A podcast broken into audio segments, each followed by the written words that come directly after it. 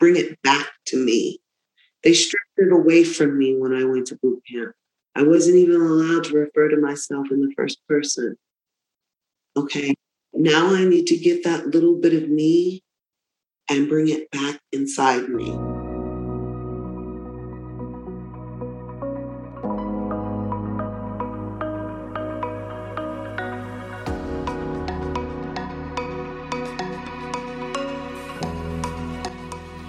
Welcome to the Stigma Free Vet Zone podcast.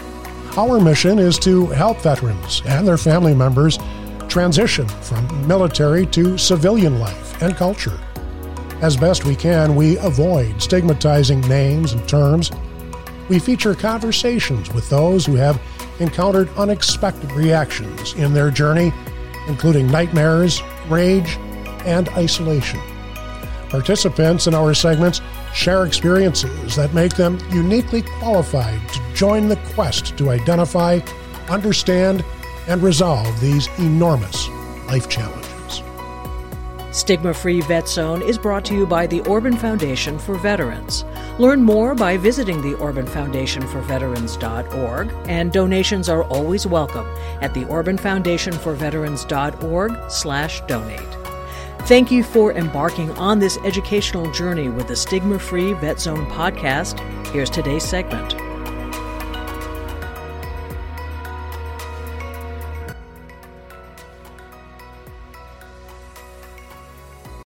Hi, and thank you for joining us for Stigma Free Vet Zones podcast. Today's episode, I'm being joined with uh, Sergeant Kim Pope of the United States Marine Corps. My name is Erin Schraufnagel, and I want to say thank you, Kim, for joining us here on the podcast. Yeah, it's my pleasure. My pleasure to be here. Awesome. So tell us a little bit about who you are before the service, before everything else, your background, a little bit about your family life, you know, where are you from, siblings, sports, were you in music, all that kind of good stuff. Okay. Well, I'll start with where I'm from. I'm a Southern girl tr- through and through, um, but I have moved around quite a bit. My father was active duty Marine Corps for most of my life. Um, and so we had opportunity to go from places like Tennessee to California, I think from there to Hawaii, from Hawaii to where I currently live now in North Carolina. Um, so I've seen a lot of things as a child. And then as I grew up and, you know, went to high school, I got into all kinds of different programs, but my biggest program um, was band. I started band when I was in sixth grade. My parents wanted us to do some kind of extracurricular activity. And because my older sister chose band, it just made sense that I did. Um, and so I chose band. And I had one of the absolute best teachers on the planet. And his name is Matt Bottoms. He was um, the most amazing music teacher because he didn't just teach you music, he taught you life lessons. Um, I was fortunate to have him for sixth, seventh, and eighth grade, and then high school up until my junior year. Wow. Um, the man was a huge influence on me. He always rallied behind me. He always supported me, even when I was wrong. Um, he corrected me, but he would support the idea behind why I did what I did. Um, and so then things were moving along, and I ended up um, pregnant my senior year of high school. We were going into um, that summer between junior and senior year. We were going in to do summer workshop for band, and I had found out and I had to be dropped from the program because I was a liability. So that really rocked my world. Like it changed everything for me. Um, I was in a situation where it wasn't it wasn't a bad situation to be in because I had parents that were there even if they weren't happy. But it changed my perspective in a way and it made me grow up in a way that that I don't think I would have ever considered doing prior to that. My daughter, my oldest daughter, who is now 29 years old, and I'm so damn proud of her, was at my high school graduation. That's awesome. Um, I still managed to graduate pretty high in the percentage when it came down to it too. So I'm, I was pretty proud of myself about that. But I faced challenges that not necessarily another 18 year old would have had to face. Um, you know, I ended up getting married several times. and I okay. giggle about it. I giggle about it now because like, you know, I am who I am because of my life experience. I'm not embarrassed about anything that I've ever done in my life, even if they were not the brightest decisions in the world. Some sometimes those uh, rougher decisions make us a little bit of a better Yeah. human. Yeah, I mean, they they just kind of they fine tune you just a little bit. Mhm. Um, and then uh, let's see. That second marriage, because let's be real, I've been married to my husband for 15 years this June, but he is my fourth husband. Um, I had a lot of low self esteem issues. Um, there was a lot of effect from getting pregnant at such an early age, wanting to please people and other adults in my life. And in my head, the way to do that was to get married and have a husband and have a real family. And I didn't even love myself. So um, my relationships reflected that.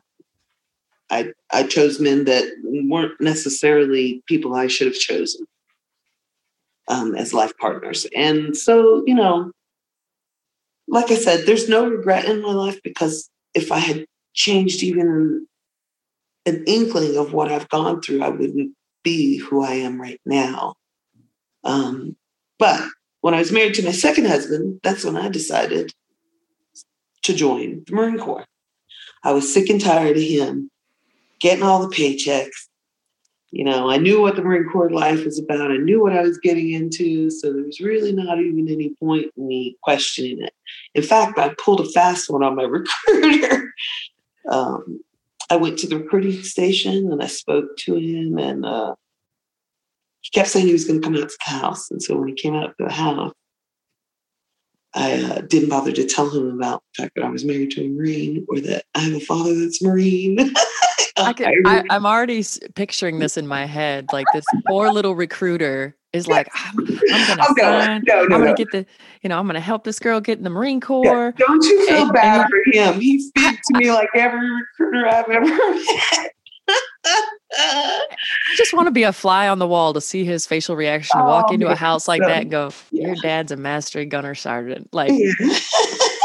I got him back. He shouldn't have told me I could have been in an MOS I wanted to because I was a rate weight recruit. So there was no way I was I was going open contract no matter what. um, but yeah, that first trip over to the house was was quite entertaining. so what year did you actually join then? I went into the Marine Corps in 1998. 98. Okay. March So 9th. before 9 11, after Desert Storm. Mhm. So you're kind of in a peaceful Yeah. time. I mean, it's not like you're joining, like myself, who joined right after 9 11. I went in in 2002. And it's just one of those like, it was a totally different environment. It was a totally different mindset. We knew going in. I mean, I'd already started the process, but then 9 11 happened and everything else. And you go in and, and it was just, you knew what was up. Like, you're like, I'm joining post 9 11. Odds are really good that I'm going to deploy. So you went in in a kind of a, Peacetime. Yeah. a it was peacetime. very strange timing too. Um, and just a little anecdote there. My dad and I joined the Marine Corps at the same age. He was 24 and I was 24. So like Oh, it was a really very awesome. odd time in my life to do it, but I think it was something that I needed to do to grab a hold of the reins and get get control of Kim. Mm. Um, this is you got to remember this is my early 20s. I've already experienced having a child, but then actually I'd already experienced having two children because in my first marriage I had a baby as well at 22. So, you know, like I've done things at 24 that these other girls at 18 are looking at me thinking I'm I'm like them and we are not the same. We're just not. Um, but yeah, boot camp. Wow, my my um my platoon and my sister platoon, we were the first ones to have to run the three miles. Yeah, back in the day, back in the back stone age, when we invented the wheel, there was this thing called mile and a half PFT for women. Oh no. Yeah, mm. no, that uh, changed with us. And so we thought we were like, you know, Billy badass because, ooh, look at us. We're changing standard. That was the beginning of the change of standard for women. It really was. It was, it was a, um, it was a, an amazing time to be a woman and be in the Marine Corps. You know, you still had some of the things that that we'll continue to we'll be discussing soon enough, but um, for the most part, to go into the Marine Corps, man, I felt like a badass after the Crucible. Oh, and it was the Crucible. It was the first Crucible round too. Oh, you got to do Crucible? Okay, yeah. so for anybody listening who doesn't understand um, what Crucible is, it's kind of like the fi- the final stage of boot camp. Um, so when you join the Marine Corps, you go through all of the indoctrination and you go through all the training, you go through the the classes and the learn to march and the learn to shoot and da da da da da. But the end is this culmination thing called the crucible. Now, when I went through it, and I don't know about you, Kim, but when I went through it, it was like three days of no sleep, like 60 some miles. You get like, I don't know, four meals mm-hmm. of your on your own to kind of disperse amongst the three days. You are cold, tired. For us, it was the rainy season, so the the water was over my boots. Like it was up to my knees, and I'm six foot tall, standing barefoot. So I kind of felt bad for the short girls. Um, but it was the Crucible is a big, big deal, especially in the Marine Corps, because that at the end of it traditionally is when you're granted your very first Eagle Globe and Anchor, which is the insignia of the Marine Corps, and you are officially given the title of Marine. So it's a it's a big deal. So that's really cool that you were like you're we're the first the way for me. Yeah, yeah, yeah, yeah. And, and so like there's a lot of things that that as a female Marine were first. Um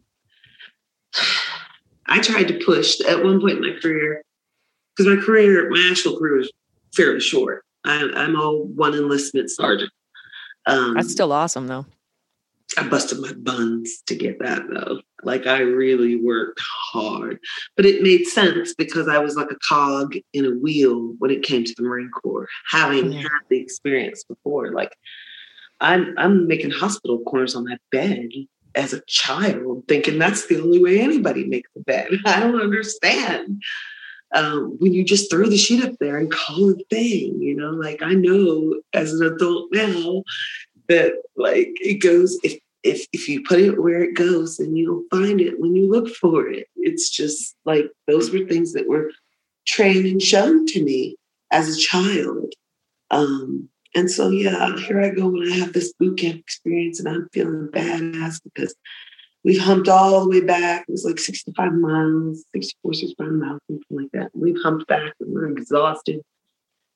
And we get there and we get on the parade deck and there is nothing, nothing like the pride you feel when you get on that parade deck and they go from re- recruit to Marine as they pass you that EGA. I'm thinking about it right now, getting goosebumps and a little teary eyed because there's yep. just this moment where, oh my God, you're so happy to be a part of this. You're so elated that you did it. You challenge yourself in a way that you've never thought you could challenge yourself. You know, Marine Corps boot camp is the and I'm busting chops other services, don't get upset. But Marine Corps boot camp is the only boot camp that you go through where if you go to another branch of service, you don't go through boot camp. Mm. It's 13 weeks of pure robotic hell okay, it's there for a reason, mm-hmm. but it's not an easy task. So to stand on that parade deck and say, oh, I did it. Effing did this. Mm-hmm. I can't believe it. Like there's just there's a pride there. And then they go and they take you to the damn to the damn chow hall and they feed you this warrior's feast. All the things that you couldn't have the whole 13 weeks you were there steak and lobster tail and just It's amazing. It's I amazing. remember I remember the Warriors breakfast after the Crucible as this like the spread to end all spreads of Yeah! food. And it's coming out of a cafeteria and you're like, this is amazing. Right. And I mean, You and I'm like, and I think the coolest thing for me is I got orange juice. oh, I know. Like I was And I'm like, because I've had girl. Nothing but water for see, I'm I'm right there with you. I sat on the edge of that that weight limit thing the whole time simply because of my height. Mhm. And and I look at it and I go that day, I'm like, I had like two glasses of orange juice. I was like, I this is epic. Like I am a badass and I'm I, I, all I want is damn orange juice. Like it, it's that it's that super simple thing that it's like sweet, did it. I did it. I not earned this. juice, not you know, was Mm-mm. it wasn't that what they were giving us? Was it jungle juice, the little ones when we go like to the rain? Oh, oh, they had. I don't even know what it was. It was they like horrid. it was gross. it It was was like gross. colored water. It's gross, gross. But then right. but them hard boils were banging. Yeah. Okay. yeah. So, so a little bit. Okay. So now you you've set. I mean, you your platoon and and the time that you served and and went in as a woman really kind of set the tone for a lot of the the the females like me who followed behind you. You know, you were the first ones to go through and endure the crucible. You were the first ones to do and, and run the PF like uh, the full run for the PFT. Now, as times have gone on, times um, for you know what qualifies as passing has changed, and it is getting closer. It's still not equal to men um, on their times, but it is getting closer every time they make revisions um, to the point that now women are required to do pull-ups as well. nice. Yeah. So that was actually in my term when I came in was uh, we were one of the last groups to go through that was allowed to do the arm hang, and then behind us was the women coming in that uh, started to have to do pull-ups. Right. So tell us a little bit about your service. So when you get out of when you get out of boot camp, I mean, I'm assuming your father came to boot camp graduation Oh yes, yes. to see his his little girl march with pride across that parade track. And I'm sure he was he was I'm sure not slouching Thrilled. and he was probably beaming from ear to ear. thrilled. Well, first of all, my ex-husband picked up Sergeant while I was there, and I didn't know anything about it. So, like, and I've mentioned a couple times I was a weight recruit. Girl, I Mhm. lost so much weight in boot camp that I walked by him. He didn't recognize me. He did not know who I was. And so, like, of course, my parents show up and they're my dad's all decked out in his uniform and he's got basically a cardboard box tight chest He's got a Um, stack. just ridiculousness from all the ribbons and whatnot and um and that's when my drill instructors found out that uh, my dad was master guns that was fun my senior and he had a good conversation together but then we moved on and then um I went to MCT, of course. I went on leave and then I went to MCT. Then from MCT, I went to where I got married to and was promoted, by the way. Um, and then from MCT, I went to the Stumps, 29 Palms. Mm. Not ended the world, but you can see it from there. Okay, so 29 Palms is one of two places that the Joshua tree grows. And not to be all theological, but in the Bible, the 20 the uh, Joshua tree grows in two places, heaven and hell. And on earth, it grows in two places, Jerusalem and 29 Palms. It does. Like it does. So we're not gonna, we're not gonna, you know, but we're gonna. it ain't hell, but you can definitely see it from there. Absolutely. Okay, so now we're in stumps. Hellfire every now and then. Oh, Especially when you're out there doing sugar cookies. you're bringing back so many bad memories right now. Oh man, the flashbacks, the mental strain. So I go out, get my thing, my groove on out in um, com school, become a field radio operator. You know, I'm a PFC out of school. I'm feeling pretty strong. I'm feeling pretty confident. I get to the fleet. I get with my unit, and I go to one company, Alpha Company, within my unit. They're like, "Hey, you want to go get on a boat for six months?" I'm like, let's do it. Right? Yeah. No, that didn't work out. My husband, my ex-husband, the second, went on for lack of a better term, batshit because didn't want me to go. And so, like, that got taken. And so I went back to the to the battalion and back to the company, and they put me in a different company. They put me in Bravo Company. Well, everything was cool. I was learning, picking up from my seniors, you know, learning how to, to, to communicate effectively with my staff NCOs. I was a good little Marine. Mendez at the time did what she was told because that's how she grew up. So like you you do it and then you ask questions later. And so it made me that perfect little cog in that Marine Corps wheel that just keeps everything chugging and chugging. Well, probably about and see, you got to remember, my memory is a little fuzzy because not just because I'm old, but because um, I am 100% disabled due to PTSD because of um, sexual assault.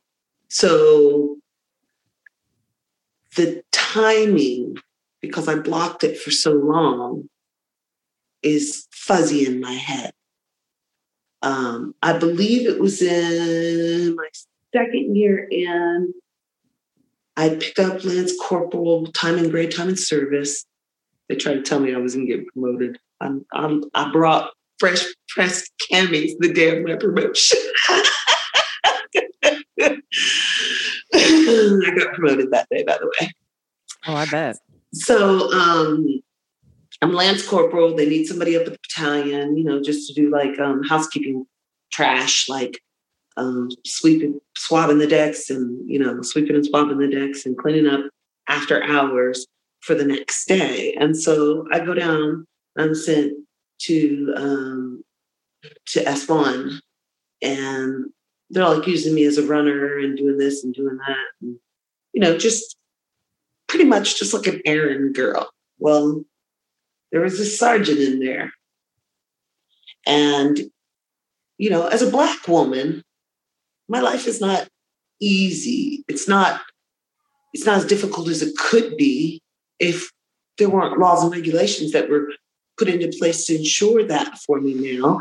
But I still live in the skin every single day. And so it presents other obstacles that women with less melanin would have. I'll put it to you that way. And so, you know, it's hard enough being a woman in the Corps, but then it, you got to add that whole skin tone thing to it. So this guy, this sergeant, and me as a little lance corporal, I guess yeah, had a thing for me. I never noticed it. Like I was just there to work. I didn't pay attention to that kind of stuff. I'm pretty much even now, 47 years later, oblivious when someone is flirting to me. And people tell me I'm flirtatious, and I'm like, I'm just having conversation. Like, this is just my normal personality. I'm don't read into it. Right. I'm totally oblivious to that kind of thing. And this that's regardless of, of gender, okay? and so um I didn't realize he had something going on in his brain where he thought I was being flirtatious. I, I guess if you call being nice flirtatious, okay, or pleasant, or respectful. Okay. So he kept me, it was about three days in. Now, mind you, I'm married. I got kids, you know, two kids. And and and and I'm not about that life where like I might have had a lot of relationships, but I don't do that life where like I'm sneaking out on the low low. That's too much to juggle. Don't nobody have time to be trying to juggle an affair along with kids, along with a a husband, and I'm putting that word nicely, um, and a career. You know, nobody's got time for all that. And so I guess he thought he was going to hit on me. So he makes me swab half the battalion. And I get done and I come back and I'm like, okay, sergeant, or okay, yeah, sergeant. Um, I'm done swabbing the deck. I'm going to take the mop back to the swab back to the mop closet dump dump the water and I can and can I go? And he was like, Yeah, sure. You can go after that.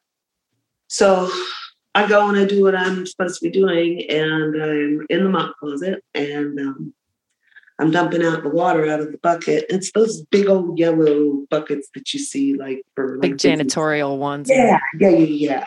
And I'm dumping the water into what's like a sink, but it's on the floor. It's not really a sink. It's just got a like a little raised area. So Yep. So it can it's drain. A, it's a floor pan drain. Yeah, yeah, yeah. And all of a sudden, I'm shoved from behind up against the wall someone has laid their full body weight on me. Now, I'm a five foot 11 woman, and at the time, I weighed probably around 155 pounds. No, probably 145, but I was solid muscle.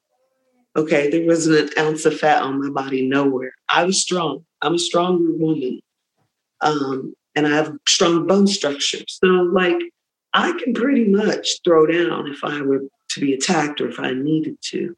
But this dude was six foot two and weighed all of 200 and some odd pounds and pushed me up against the wall, pressed his body as closely as he could to me, shoved his hands down my pants, and I was in shock. It took me a minute to register what was going on. Now, mind you, let's go back to the point of conversation where I said my daddy was active duty my four years of active duty. like we le- legit got out in 2002 around the same time. so this is happening in this moment. And at first I'm like, I can't believe this is about to happen to me. And then I'm like, this ain't gonna happen to me. and I can laugh about it now because I'm getting well balanced. And then it's like, oh, hell no, this is not gonna happen to me. And I'm gonna burn his ass when it's all said and done. And so I pushed as hard as I could off the wall, ripped his hand out of my pants, turned around and shoved him hard enough to make him stumble out of the broom closet, mm-hmm. and looked at him and said, If you ever put another finger on me again, I will burn you to the ground. Now, I'm a little Lance Corporal saying this to a sergeant. That should never be something that a Lance Corporal can say the way that I said it, but it had to be said that way. See, this guy didn't know that my father was an active duty master gunnery sergeant. I knew what I meant when I said I would burn him to the ground. Mm-hmm. And yeah, I, you knew exactly what that was. There, there, you knew every single possible implementation of mm-hmm. that phrase. Oh, yes. I knew exactly what I was talking about. And so he starts shooting off at the mouth. Who do you think you are talking to me like this? I'll have you written up for disrespect, da da da da da blah blah. Know, at this point, he just sounds like Charlie Brown's teacher to me. And I am just so mad that all I see is red. And I said, You are out of your GD mind if you think that this is acceptable behavior of a sergeant of the Marine Corps. It was like we switched roles. Now remember, I'm older. Okay.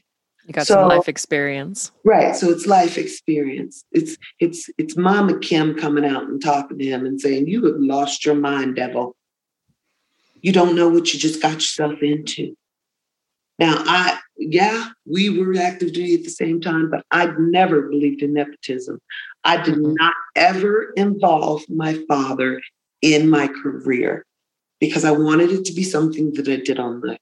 So instead of picking up my really expensive cell phone because oh my god they were so expensive back then. Oh my god. And they were just little flip phones. It was awful. The bill i think i ended up with with a thousand dollar bill from one of those. And it might have been it might have been like 18 or something. I don't know. I paid it off eventually but god. But instead of picking up my cell phone and calling master gunner sergeant frazier i went back to my shop or i called my my gunning and I told him what happened. He said to report back to you to the shop in the morning. I did. He had to sit down with all my staff NCOs. And I was like, this is what happened to me. And let's rewind because I forgot a most poignant part, most important part of this uh-huh. discussion. When I told him that he had lost his mind, he looked at me, and I'm going to use a word that nobody likes. But he looked at me and he said, Nobody will believe you, nigger. I yes. was afraid. Oh my God. Yeah, he know he really did lose his mind. Yeah, he lost his mind. His entire upper cortices had ceased to oh, function. Oh, yeah. So, you know, I go in and I tell my, my staff NCOs story, and they're like, well, you know, they're getting hyped because like me, I had a bunch of black staff NCOs, like having all of them except for one. And he was the one white dude that hung out with all the other black dudes. So, like, they were all like, what? He said, excuse me? Yeah, yeah, it was, it was bad. And then they took it to the company office. And when my gunny came back, he had to sit me down and explained to me that company office called down to S1, spoke to his staff NCOIC. Dude pretty much admitted that he called me a nigger, but denied the sexual assault claim. My first sergeant didn't feel that it would be prudent to push it because it was my word against his. And because I was disrespectful to him, it could create, and I quote, it could create more problems for you in the long run. Mm. End quote. So what he did was bribe me with a chance to go over to Marine Corps base. So there's an opening at the ID card center and um, it needed to be filled from someone within our battalion. And so, of course, guess who got chosen? Yeah. And he, you know, here I am at 24 years old, not thinking straight, just been sexually assaulted, just been called a racial slur, and just been told by my command that it wasn't important enough for them to investigate but I don't get that part of it. But but they're they're, t- they're telling you they're not going to investigate because that would be better for you. Right. I don't get Which that. Still kind of scrambles my brain because that does not make sense to me. Mm-hmm. So now we're going to ID card. I don't get it. All I know is I'm going to the ID card center. Mm-hmm. And if I mm-hmm. go to the ID card center, it's going to be amazing because I never have to go out in the field again. Because at this point, I'm single and it's hard to find childcare. Okay. So mm-hmm. husband number two is gone. Right, right, right, right. Yeah. He kicked him to the curb. And so like um, you know, like it was ideal and I thought I was winning because now I don't have to deal with all these other problems. I can go home, work a nine to five job, yada, yada, yada. So I go over there and I excel. Girl, I learn everything there is to learn about the ID Blood Center. Because like I am loving this. And as long as I'm there, I'm re-enlisting. Erin, honestly, I was like, this is this is this is me. This is my fit. This is my click. I am re-enlisting. Mm-hmm. And then I got into a little bit of a discussion with one of my gunnies. Um, technically, I wasn't divorced. And back then, you couldn't be just separated. You had to be divorced. And I was dating another guy. And she knew the guy. She'd met him a thousand times. She even liked the kid. And so, like, something came up where my ex husband was, my soon to be ex husband was mad about something. Oh, he wanted me to file the divorce papers. And I was like, if you're in a hurry, you can go ahead and do that for yourself because, uh, you know, I'm having to pay for this. And uh, he got mad and went to my gunny. And so my gunny was like this, that, the other. And then she was like, Well, you're living with that. Uh, literally living with another dude. And I'm like, Okay, but we've been separated for like ever. like we've already past, moved on. It's not coming back. Past the legal amount of time that you have to be separated in North Carolina, okay, which I think is like a year. And so um, I ended up getting sent back to my unit because she didn't like that I hadn't done the divorce papers. By then, I picked up corporal E4. Um, first day back in the battalion, I go. I'm checking in. I go to BAS to check in, standing in line, and lo and behold, look who comes walking down the hallway. He is still there. And he has picked up Staff NCO. Okay. He comes over, he starts running his mouth to me. Oh, I see you got promoted, Mendez. Da, da, da, da. I said, actually, Staff Sergeant Burris now got divorced too. You know, and talking his trash. Your hair's out of rags, blah, blah, blah, blah, blah. It totally wasn't out of rags. Okay. He was just harassing me. Um, even called my staff NCOs to say they were out of rag, that it was out of rags, and they told him basically go f himself because they knew what he had done to me, and he better stop harassing me.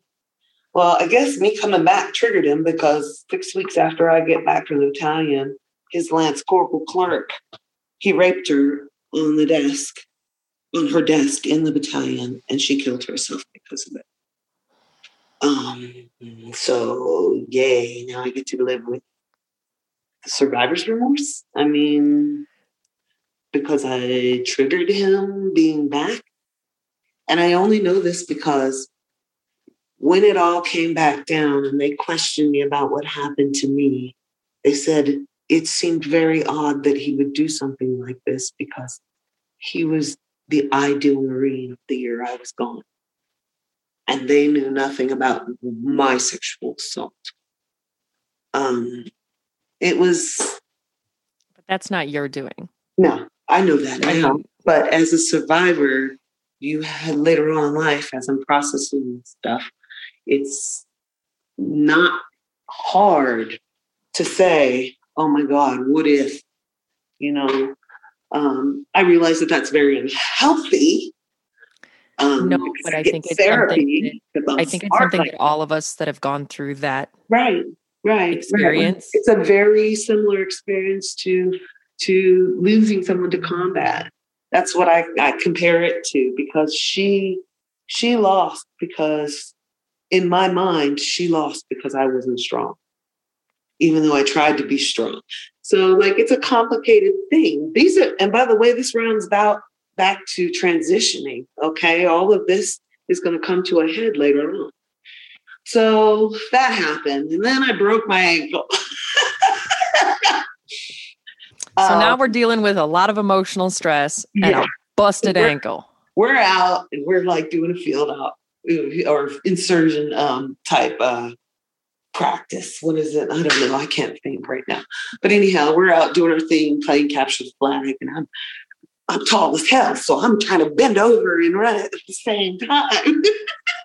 I step in it, and a hole in the inside of my foot touched the inside of my shin. And I was like, ah! and, and, and somebody said, shut up. And I said, Sergeant what? I think I broke my fucking ankle. that was a that was an adventure. First it was broken, then it wasn't broken, then it was, oh, six months later, it's broken. We're to put you in a cast. Then it's like you're going on the med board, but you're not to get it because bones heal. So, like, the end of my service starts to become this thing where it's it's uncomfortable for me to be there. It's just reinforcing the idea that this was probably a mistake. you know, um, it's hard too because for me, I have a tendency to um, I, I have a love hate relationship with my service. I love the fact that I was, um, or the rephrase, that I am a Marine. I love that. I'm proud to tell people that now. But after I got out of the Corps, I became a hairdresser and I didn't tell people for 15 years that I was Marine. Well, it's it's such an interesting dynamic to go from the moment that they place that what feels like a two ton emblem in your hand, the day mm-hmm. of the crucible, to you getting out of the service where everything seems to be unraveling beyond mm-hmm. the seams, like just blown apart from the inside out you know you've got command that's not supportive they didn't follow through on uh, you know when you came forward which in my opinion, is one of the bravest things you can do. Mhm. Um, you know, and, and it's like you you feel like something you valued so incredibly much that it it it almost betrays you. Mhm. And then there's an identity thing that that comes with it, because it's like, wait a minute, well, what does that make me? Right. because so much of our identity is paired is tied and now interwoven into that identity as a marine you know you you earned that title Mhm. but the marine corps did, did, did it did that like Yeah. wait a minute Well, the icing on the cake to that, though, Erin, is that like at this point the med board is almost done, and they're just they've decided. But I'm still in a cast. Like I'm still like it broke four times in that year. Uh, um, well, like eight months. In eight months, it broke four times. Just fracture after fracture, just new fractures. So anyhow, um, finally get that all squared away, whatever. In the meantime, I had I've made the decision, but I haven't mentioned to my command what my decision is yet. And so they're pushing and they're pushing and they're pushing and they promote me. Now, I'm not going to say I didn't deserve to be promoted because I did. I went from from an antiquated, like really old school style of logistics. Because when I became a, a, a corporal, I took over logistics shop, and then I uneffed that to the point that they decided to let me do the entire company. And I uneffed that to the point that as a corporal, I was going to back battalion meetings and talking about what was going on within my company. Um, I was damn good at it. Again, office work. Really, really good at it, right? Great customer service skills, da da da, da blah. Lived by the rule of the book because that's how Kim was raised. and so, you know, like an example is we had a field op coming up, and one of my staff and NCOs wanted to use a radio set that was SL3 to a different vehicle. SL3 means that without that vehicle, without that Humvee, that radio set is not a complete radio set. Okay, because you need the Humvee to attach the antenna to to make the communications work. So without that Humvee, it's just a very expensive piece of metal and wiring. It's just a um, lawn ornament Right. So they wanted to swap out different radio set than vehicle because the vehicle needed to go to maintenance. I said, no, this is me as a corporal. No, you cannot do that. I'm telling my staff NCOs this. So then they go in the company office the first sergeant. First sergeant comes to me and I'm like, no, first sergeant. It says right here in Marine Corps order, you can't do that. No because the So- serial numbers are tied Right. And so then they take me to the to to to the company commander and he's like, Well, why can't we do this? And I was like, Here's the book, sir. And then he looks at them and he's like, Well, then she said no. So no means no. That coupled with the fact that I was doing logistics for the company is what kind of brought my his attention to me. So now that we know that background, let's go back to probably a few two or three months before I'm getting out. And I've been asking for a replacement that I can train. And every time I grab somebody like they tell me to, they snatch them right back from me. Like they're trying to prevent me from training someone properly. This was an old tactic they used to do. And so, like, I get pulled into the company office, and my company commander is like, and this is after they promoted me sergeant. And my company commander's like, hey, are you going to reenlist? You know, like they always do. And I'm like, sir, may I be speak freely? And he's like, yes. I said, no, sir. I have no intent on reenlisting. Well, why not? Truthfully, sir, because my kids. It's too tough on my kids. I'm always gone for my kids. And I have little girls. They need their mom. I'm, Mhm. I, I've lived this life. I'm not going to live it with my kids. And so then he gets angry and proceeds to tell me that terminal right is not a privilege or right, it's a privilege and I won't get it. Talk about transitioning. Yeah. So Sergeant at the time, Burris, who is now Sergeant Pope, ended up working. Okay, you know how like everybody does a checkout, and then on that last day they come in in civvies and they're like, deuces, I'm out of here. You guys are losers. You're stuck in your contract. Bye. Yeah, no, not me.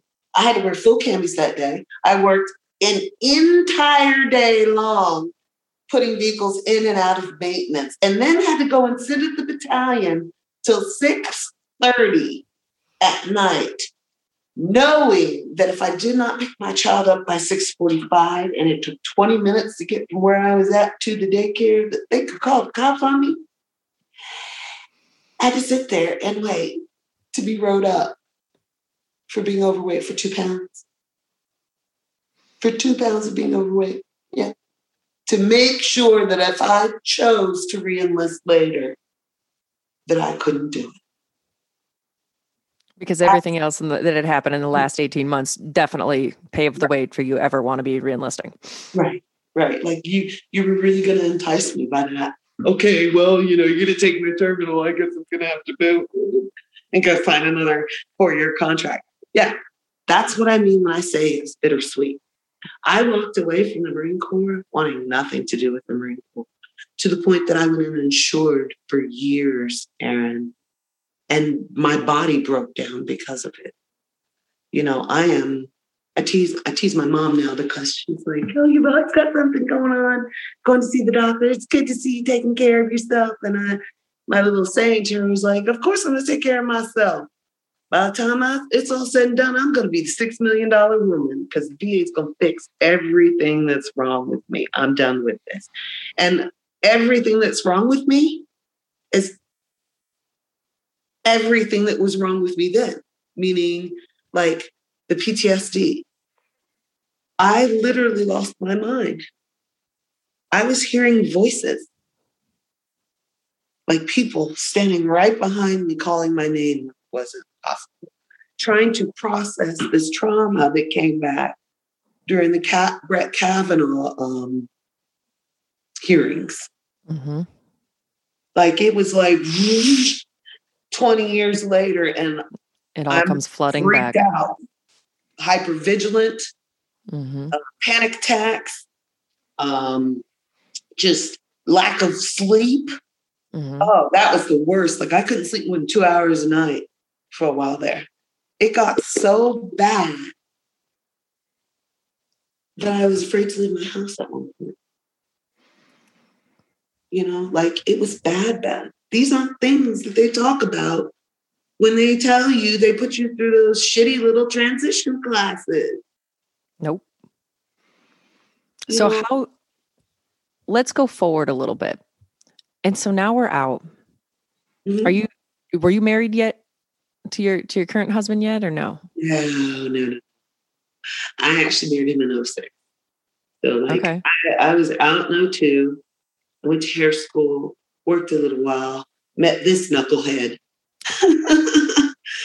and we ended up getting married probably about a year and a half later. And it was, it was probably the best thing that ever happened to me, honestly.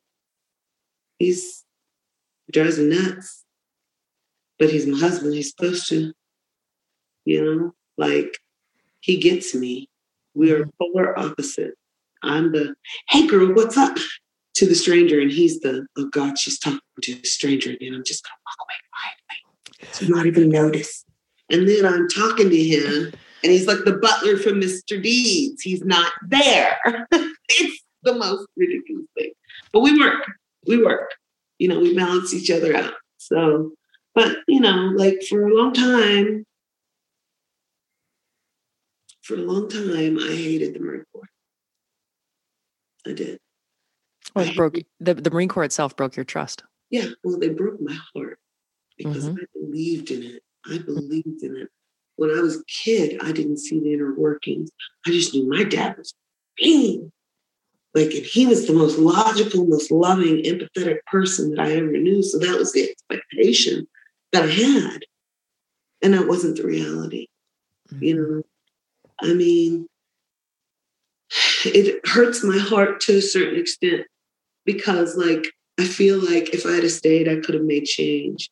But I also logically I know there's no way I would be so bad off now if I'd have stayed. Because mm-hmm. let's be real, it's it's brainwashing. It's brainwashing with purpose. It's meant to save your life.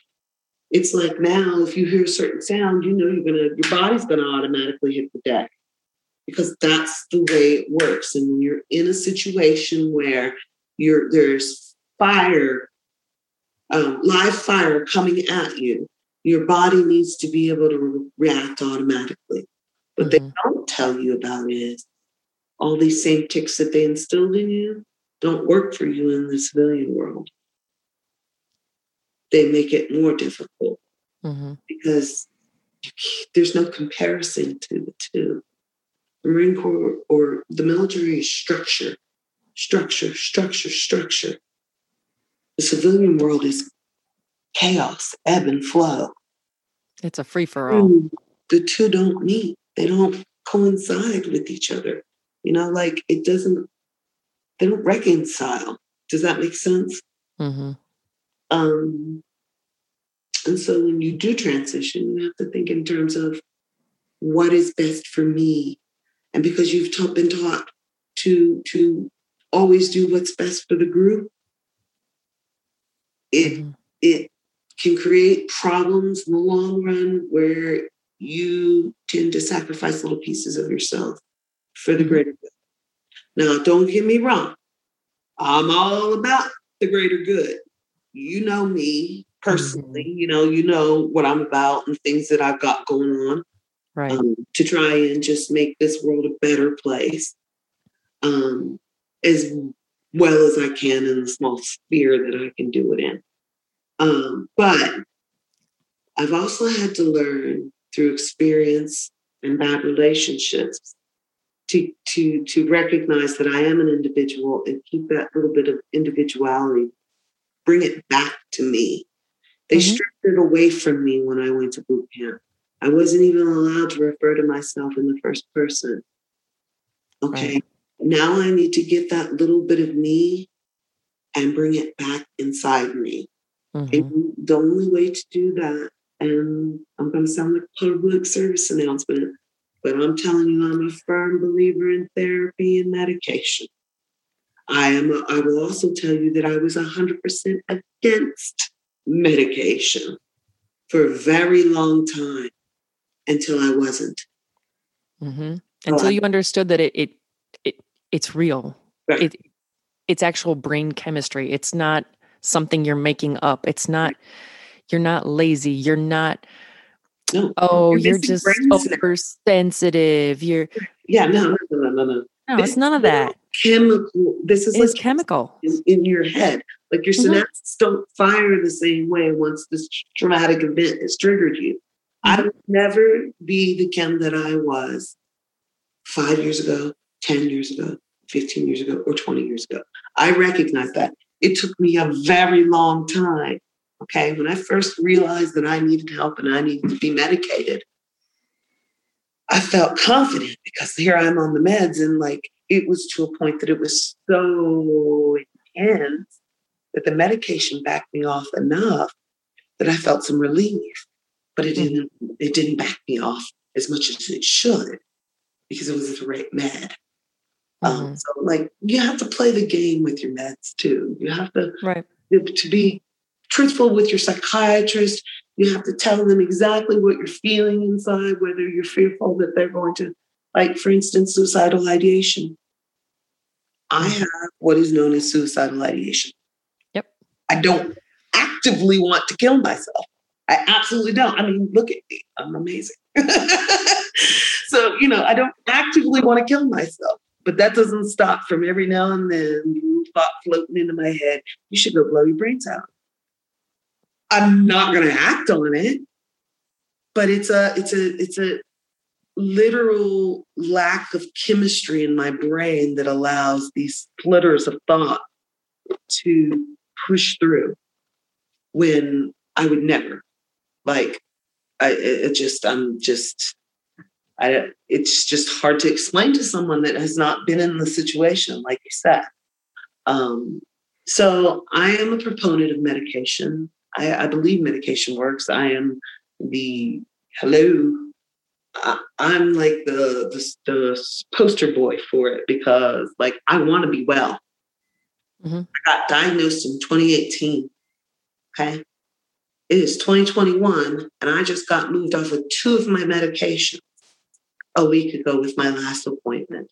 My doctor, my psychiatrist, my psychiatrist, I only have to talk to every four months.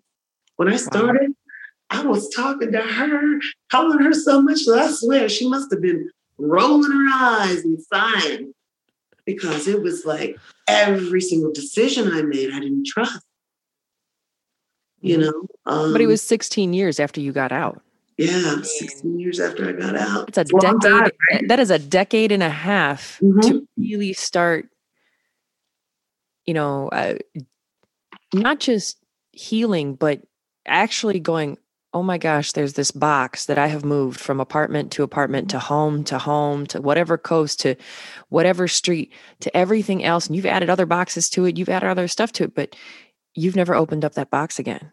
And I mean, 16 years of dust and everything else and you're like do i really even want to open this damn box? But you're you know you have to. Mm-hmm. and i'm like it that's that's where the healing comes is it's like i have to look at this again. Mm-hmm. i have to figure out what happened how everything went down and how i'm going to move forward because it's part of your life but it is not defining you. Exactly that's it's exactly. just a chapter in the book. I gotta tell you, whoo, we opening the box, girl. It wasn't actually. It wasn't something that I I actively did. I had a coworker. Um, mm-hmm. I'm, I'm, a retired hairstylist now. I'm retired because of my mental health. Um, but I had a coworker who I was having a lot of physical issues, and he knew that I was in the Corps. He's the only one that knew that I was in the Corps at the time. And he just one day he was like, "Why don't you just go to the VA?" And I'm like, mm-mm, mm-mm, "No, because to me in my brain that equated dealing with the Marine Corps again, and I wasn't trying to deal with that. So every time he would complain about something physically being wrong with me, he would say, "VA, VA, VA."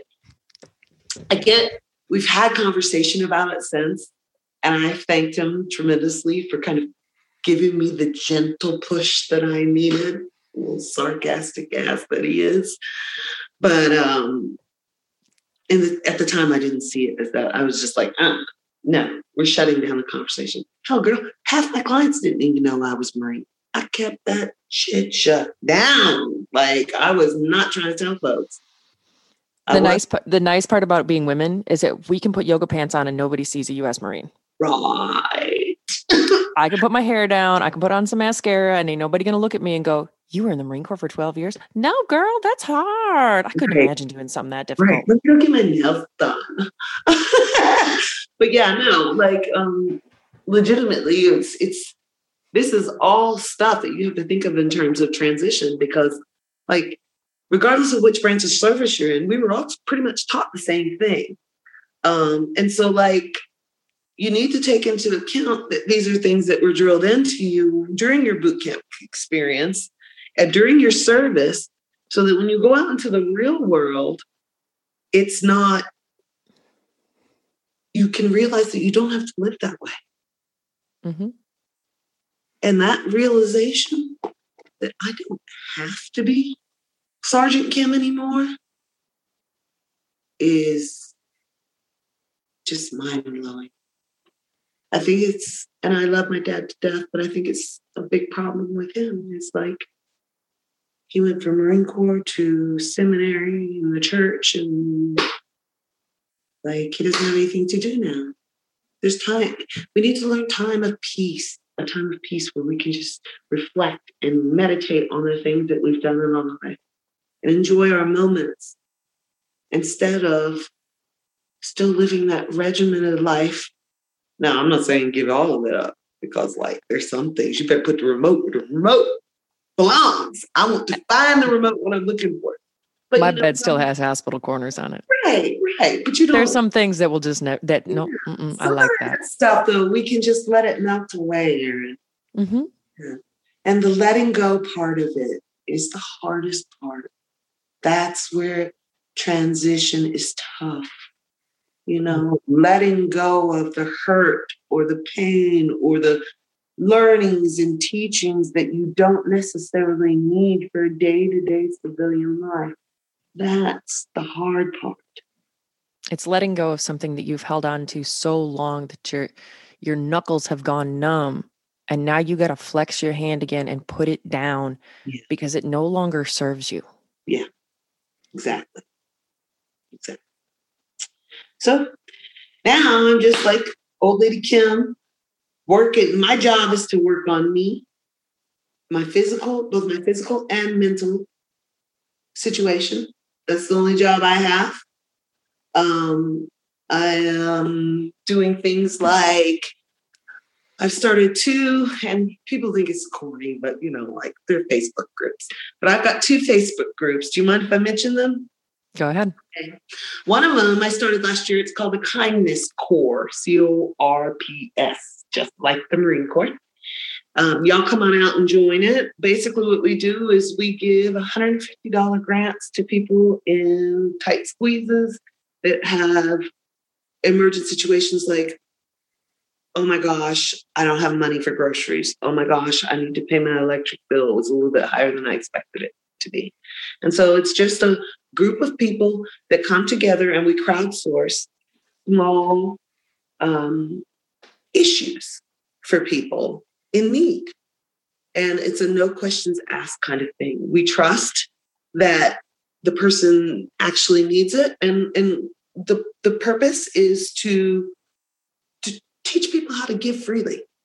hmm Because honestly, when you give something to someone, it is theirs hmm and you have no say on how they do it. So when I give, I give freely. I give with the spirit that I'm trying to do this to help you. Um, what you do with it is your responsibility. So that's one.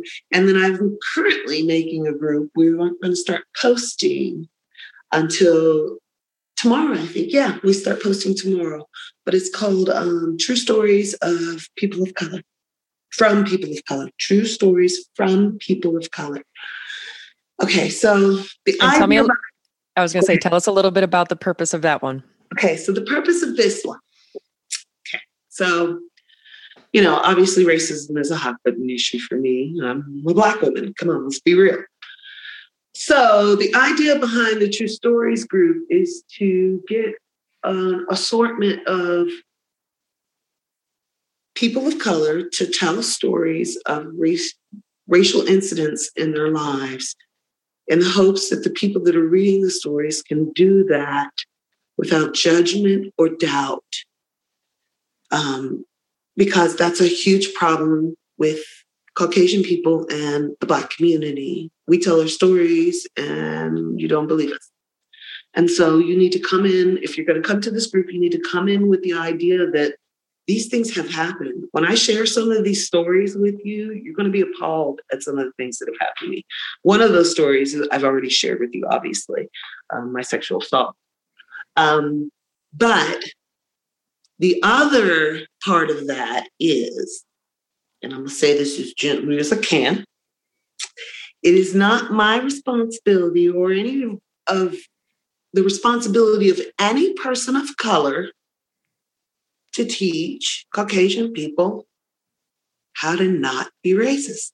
So, like, this is a, a an assortment of Caucasian people Mhm. that I know in my life that have come together and are willing to ask hard questions to other Ca- Caucasian people and are willing to answer the questions that Caucasian people have but don't feel comfortable saying in mixed company because they don't mm-hmm. want to be judged. Now, granted, we know the history, we all know what it's all about, we all know history's trying to write itself. And that's a good thing. And I can understand if it were the type of situation where Black people are angry. We are angry. We we we have the right to be angry after everything that has happened to us in order to get us, us here. I mean, for crying out loud, I didn't even know where I was from in Africa until a few months ago when I got my DNA tested. Like I had no idea that I'm mostly Nigerian. No clue. I'm also 21.1%, or I'm sorry, 21.6% English and Irish. That's from slavery, Wow. mixed race, missing race, race from slavery. You know, slave masters unfortunately mm-hmm. did things to their slaves that they shouldn't have done, and you know, so like um, I would have not known my my DNA background without doing that test. I had no idea where I was from. Most Black Americans have, um, like in my generation, you've got people in my generation who don't know where they're from because their great grandparents weren't born in hospitals. We weren't allowed. Um, and so the idea of the group is to, you know, in my opinion, let me rephrase that. In my opinion, the only way this changes is if I, as a community, Black people as a community, get white people to tell other white people to stop it. Okay? The only way this works is something we all learned in the military police your own. Because I could sit here and tell you all day long the sad stories that I got going on over here. But unless you can relate to it and see it from my perspective, you're not going to get it from me.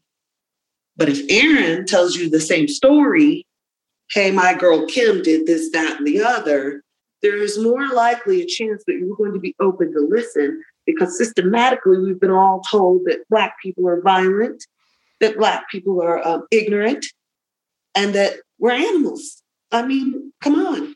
The Constitution said we're only three fifths a person. So that's what the second group is for. It is to try and and and, and bring some cohesion to our country. You know, mm-hmm. like even if it's just a small pocket of it. You know, we can be angry. It's okay to be angry, but you can't be mad, not do nothing about it, and then have the audacity to talk trash. That's not how this works. Either you're going to help fix the problem or you are part of the problem. Mm-hmm. Um, and that's my current thing. I'm also starting a car club because I drive Miss Betty. Miss Betty is a 2008 first edition Dodge Challenger SRT 8 with the 6.1 Hemi. And I love her. She's the absolute, my absolute dream car. And I bought her last year for my birthday.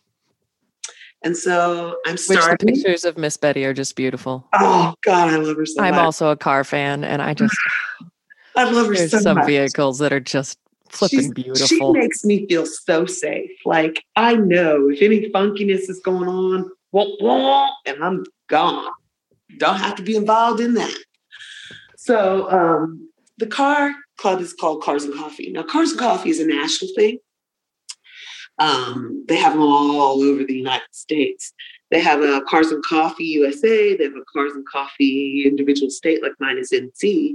And then my group is going to be um, my specific town, Cars and And so the idea is to, I'm renting a space, a parking lot, in an outlet mall.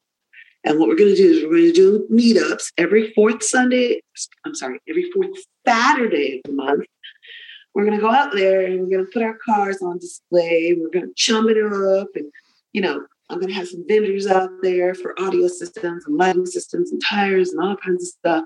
And we're just going to sit around, we're going to sip our coffee and let other people come and enjoy our vehicles. You know, it's kind of like a car show without any competition. Um, but I also have a police presence coming to my event. And the idea of this is to try to be the bridge between my local police department and my community, my Black community. You know, I want to do real, tangible things, Erin. I want to be out there in the public, you know, just making sure that Black lives matter, honestly that's where I'm at right now. Like I went to the Million Man March last year. It was incredible. Um, it was the most eye-opening experience of my life. And I honestly believe that you're gonna laugh, but like my breakdown was something that was meant that fate put in my path to slow me down and to allow me time to do these, these, for lack of a better term, charitable type things. You know, like to do these these different groups where people interact with people because I invest in people, not things. Not things. People are where it's at. People is what's most important. Yeah, but that's bringing back that that little bit of your identity. That's your fingerprint that you can put back out on the world to make it a better place. Mm-hmm. That's that that print to you know to make the the tapestry of this entire world history a little bit better. Mm-hmm. Add a mm-hmm. little bit of color to it. Yeah. I mean, that's that original a, Kim that was like that little girl that always just wanted to make everybody happy, you know? I love that. You know, All right. So we're going to wrap it up real quick. Give me your number one. You got 30 seconds of advice. This is your elevator pitch. What is that one thing that you just want everybody in the world to know? be honest. You can put pink sprinkles on poop and call it Almond Roca all you want, but in the end, it's just a turd and I'm not going to eat it. There's no reason to not be truthful with yourself. Okay. Being truthful. I'm never going to get over the pink sprinkles on shit. Baby. Right? Right? I probably just ruined chocolate and nuts for you forever. but no, seriously, like truthful, being true to yourself, being truthful with yourself leads to growth. And if you are not growing, you are standing still. Actually, technically, biologically speaking, if you're not growing, you're dying. Exactly. So that's all I got for you today. All right. Well, thank you so much for joining us. It has been a pleasure listening to your story. Um, as hard as it was in certain points because you your story echoes mine a lot it, it's just been a really cool experience I, I hope you enjoyed joining us I, it's been great um, on behalf of myself the my fellow co-host bob bakken mike orban um, thank you for being here oh absolutely i wouldn't have been anywhere else today girl all right love you to bits all right so as we wrap up, this has been Stigma Free Vet Zone podcast. Um, this episode has been made in part uh, possible in part by a donation from the Charles E. Kubly Foundation. I want to say thank you to our technical team and support staff that uh, make this episode and this podcast a reality. For Stigma Free Vet Zone, my name is Erin Schraufnagel. Thank you so much for joining us.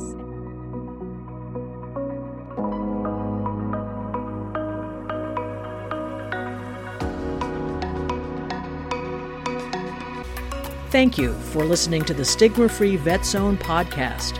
Your feedback is welcomed and encouraged. You'll find contact information on our webpage, OrbanFoundationForVeterans.org. While you're there, please consider making a contribution.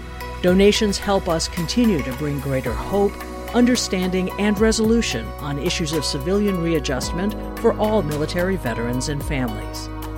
Anyone who donates to the podcast will receive a free copy of the book Sold Out Conquering the Experiences of War by Michael Orban. On behalf of Michael Orban, Bob Bach, and Erin Schraufnagel, thanks for joining us, and please tune in again.